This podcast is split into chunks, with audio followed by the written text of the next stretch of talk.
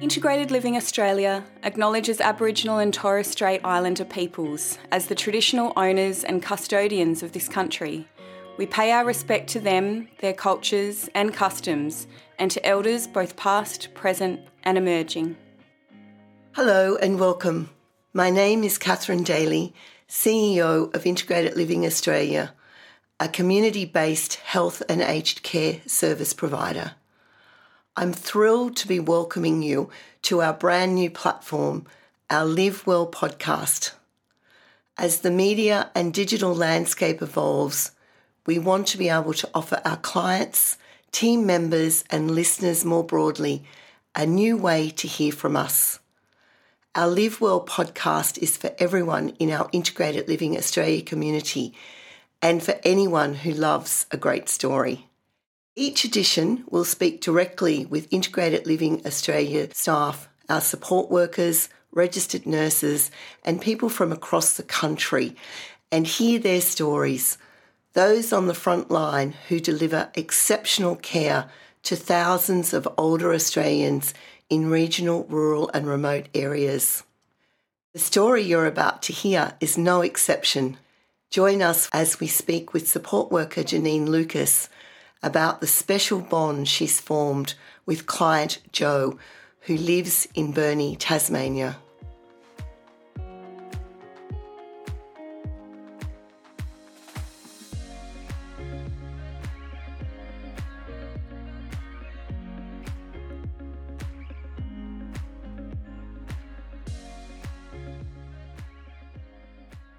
In April 2020, the small Tasmanian city of Burnie made national headlines due to a COVID 19 outbreak that infected 127 people and claimed 11 lives. The city's hospital was shut down, the army was called in, and hundreds of staff were sent home to quarantine. Restrictions on the city's residents were imposed, leaving many unable to leave their home. Amongst the uncertainty was Integrated Living Australia support worker Janine Lucas, who was determined to continue caring for her client, Jo. Janine spent nine weeks away from friends and family, even celebrating her 60th birthday alone in her home. With a rich lineage of family who have and continue to serve in the forces, Janine believes her sacrifice is nothing in comparison to Jo's. The 96 year old served in the Australian Army during the Second World War, manning spotlights in Sydney as a teenager. Jo is one of the only remaining female World War II veterans living on the northwest coast of Tasmania. The idea of sacrifice may be different for Jo and Janine, but it's a notion that binds them together. I'm Mark Atchison, Communications Partner at Integrated Living Australia, and I travelled to Burnie to unearth this remarkable story. Well, Jo, thank you for having me in your lovely home and Janine in your community of Burnie. It's a pleasure to be here and hear about your story, both your stories. Janine, can you tell me a bit about your, your background and a, day in the life as, of a support worker? Um, my day in my life as a support worker, wow. I hit the ground running. Jo's my first client of a day and my last. So I get to start the day with a beautiful smiley face and finish the day with a beautiful smiley face. And my days can go from three hour days to nine hour days, depending on the rostering. And we do everything from personal care, house cleaning, taking guys out for coffee, going for walks. Oh, I do a lot of walks. um, or just sitting around the house having a coffee with the client, having a chit chat about the past. Um, I grew up on a farm, so my dad was a sheep farmer. Uh, my son's farrier, horses. So I get on really well with a lot of the country people because their backgrounds are very similar to mine. And um, but this job is the dream job. what was it like first having a Janine come into your home? Was it a little bit daunting, or what was the what was the prospect like of having somebody come and look after you in your home? I appreciate it very much because I can't do it anymore. That's the unfortunate part. You want to do it, but you can't do it. But no, I appreciate it all, and it's nice to, to know that somebody's coming in of a day. So makes me sandwiches and she fixes my lunch up and uh, dinner up and whatever. So you know, and no, I think we get on fine. When she's not here, there's two or three others come, and they're all nice people. But we must have that cup of coffee and bicky. That's your little. that's That's, your little ritual, is it? Oh yeah, gotta have the bicky. Yes, that's it. No, I- I'm I'm very happy with the girls I've got. Janine she bosses me around. My boss Oscar. Don't tell her, will you? now, Jo, what's it like to stay in your home? What's it like to stay in it? Yeah, as Yeah. as as you age, Jo. I, I like to stay in my home. I will till I can can't do it anymore. Then I'll see sense and do what people want me to do. But at the moment, I'm quite happy with the way things are. And uh, I'm quite happy here. In the summertime, I got that sunroom out the front there and uh, spend most of the day out there. there. But no, I'm happy here. Yeah. As long as nobody tries to tell me I've got to go into a nursing home or something. No. So, No, you don't do that. Janine, I'll, I'll turn the attention to you for a second. It was uh, this time, roughly last year, that uh, Burnie had the unique circumstances of going into lockdown.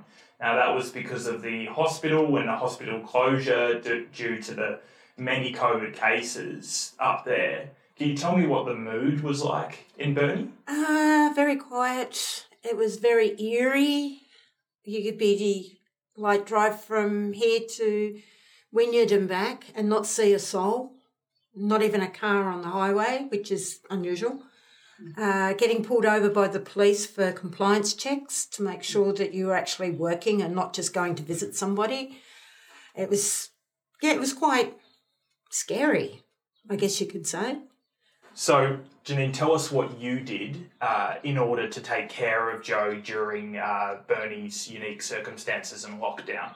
Uh, gave up my family and friends for the nine weeks. I sort of didn't see anybody, just went to work, went home, and did the groceries at seven o'clock on a Tuesday morning when you were allowed to go in.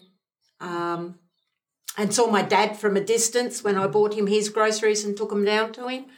Put him in the middle of his backyard, yelled out, I love you, and hopped in the car and drove away. Is, is that because of the unique circumstances of the industry you work in and, Yeah. and you, you didn't want any, uh, I guess, I didn't want to run the risk of catching anything or passing anything on to any of uh, the clients. And there was a few of the girls did the same thing. We we just sort of put our lives on hold for the job. So you went nine weeks without seeing your partner or Yep. your family. Yep, What was that like? hard Yep. video calls, Yeah. lots of video calls. Mm, mm. and your 60th as well. Tell us about Oh. that. you'll, you'll, you'll never forget that. I'll never forget that. That was spent at home by myself with the dog and the cat. What went through your mind? I hate COVID. All I wanted to do was go out to dinner for my birthday, and um, I had uh, a florist dropping flowers off in the middle of the front path, so to speak, and then waiting for them to leave so I could go out and get them. Um, yeah, so it was a very, very quiet birthday. But you, you did it. Yeah, you just had to do it and you had to get on. The idea of sacrifice comes from, I guess we could say, your long line of uh, family in in the forces.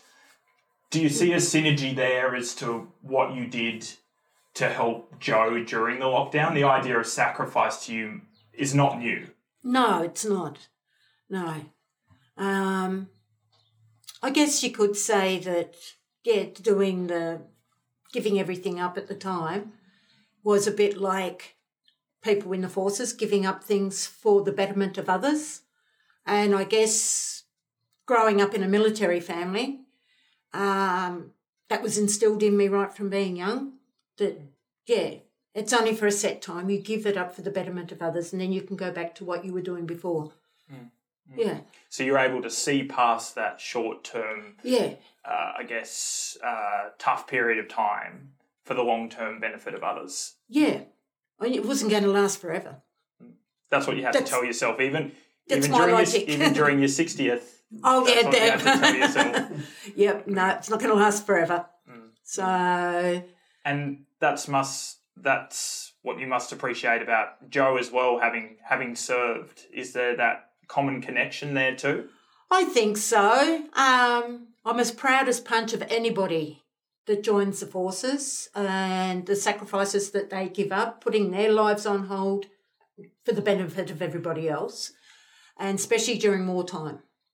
And I think anybody that joined the forces and went to war, be it World War II or modern day, I think they're heroes. And tell us about your family. Oh God. um, well, my son was in the Air Force. My uncle was in the Army, Vietnam.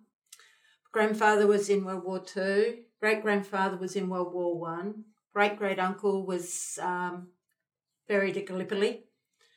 Uh, cousin, Navy, joined the Air Force. Um, other cousins are in the Army and the Air Force. So very military family. Yeah. Jo, can you tell me about your time serving in the armed forces? You were based in, in Sydney, were you not? What we did was uh, searchlights. We were along the coast and they had the searchlights and the signals with the guns. And we worked with them.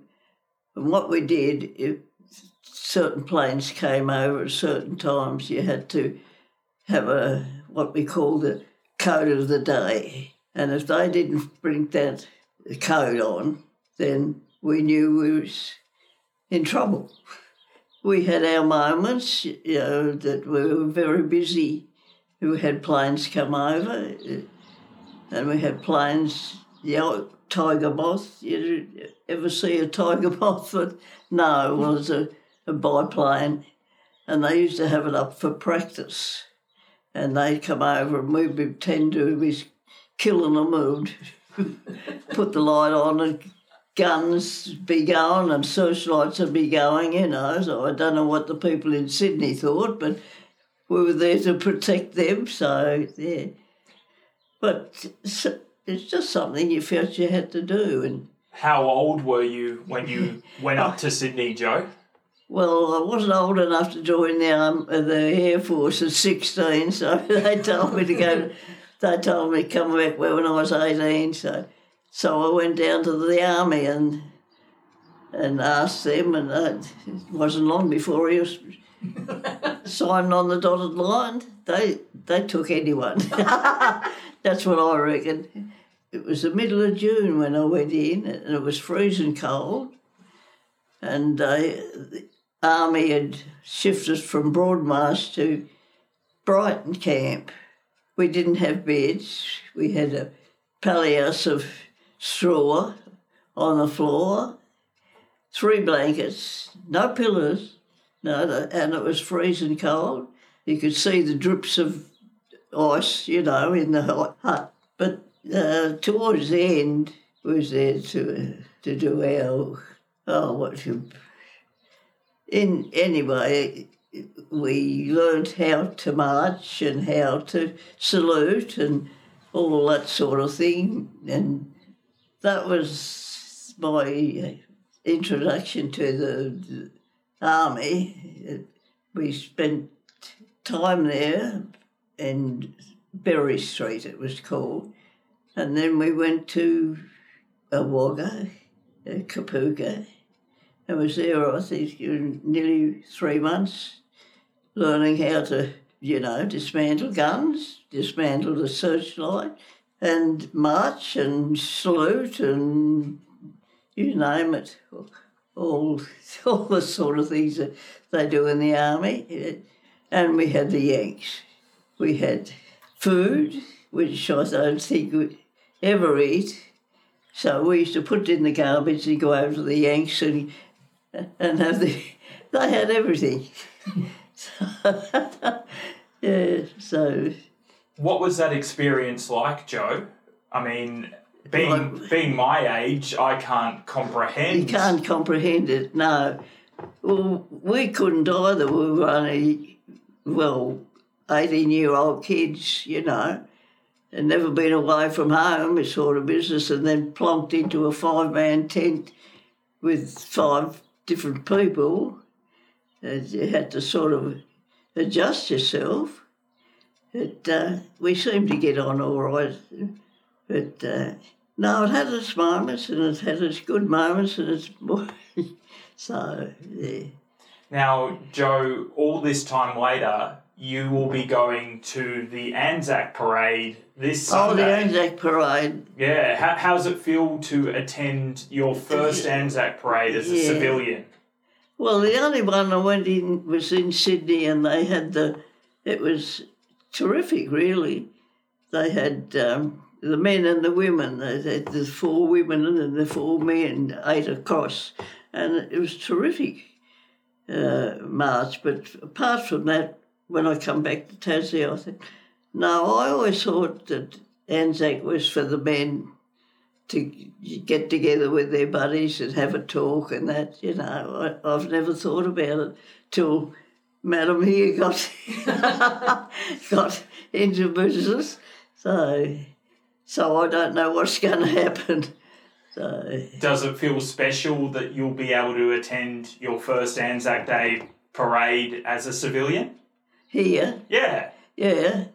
So you'd have to ask. she, she knows it all. She, she's modest, isn't she? Janine, what's it going to mean to see um, Jo a part of the Anzac Day parade as as a civilian and as a uh, somebody that served, especially this this idea around the fact that she's one of the only women here on the northwest coast that served during World War Two. Uh, I think it's going to be very special, very, very special. Um, being that we think she's the only one on the coast and the first civilian march, even though we're in a car. It doesn't matter. Um, just the pride in seeing Jo there at the cenotaph. So no, I think it'll. I think it's really good, and, and I do believe in going that extra mile for uh, all my clients, but my veterans especially, my DVA clients. Um, I don't think you can thank them enough.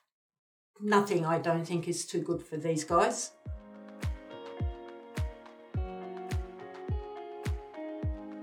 If you, a family member or friend, is interested in learning more about Integrated Living Australia's services, head to our website at www.integratedliving.org.au or call us on 1300 782 896 or follow us on social media by searching Integrated Living Australia. We look forward to you joining us for the next episode of the Live Well podcast.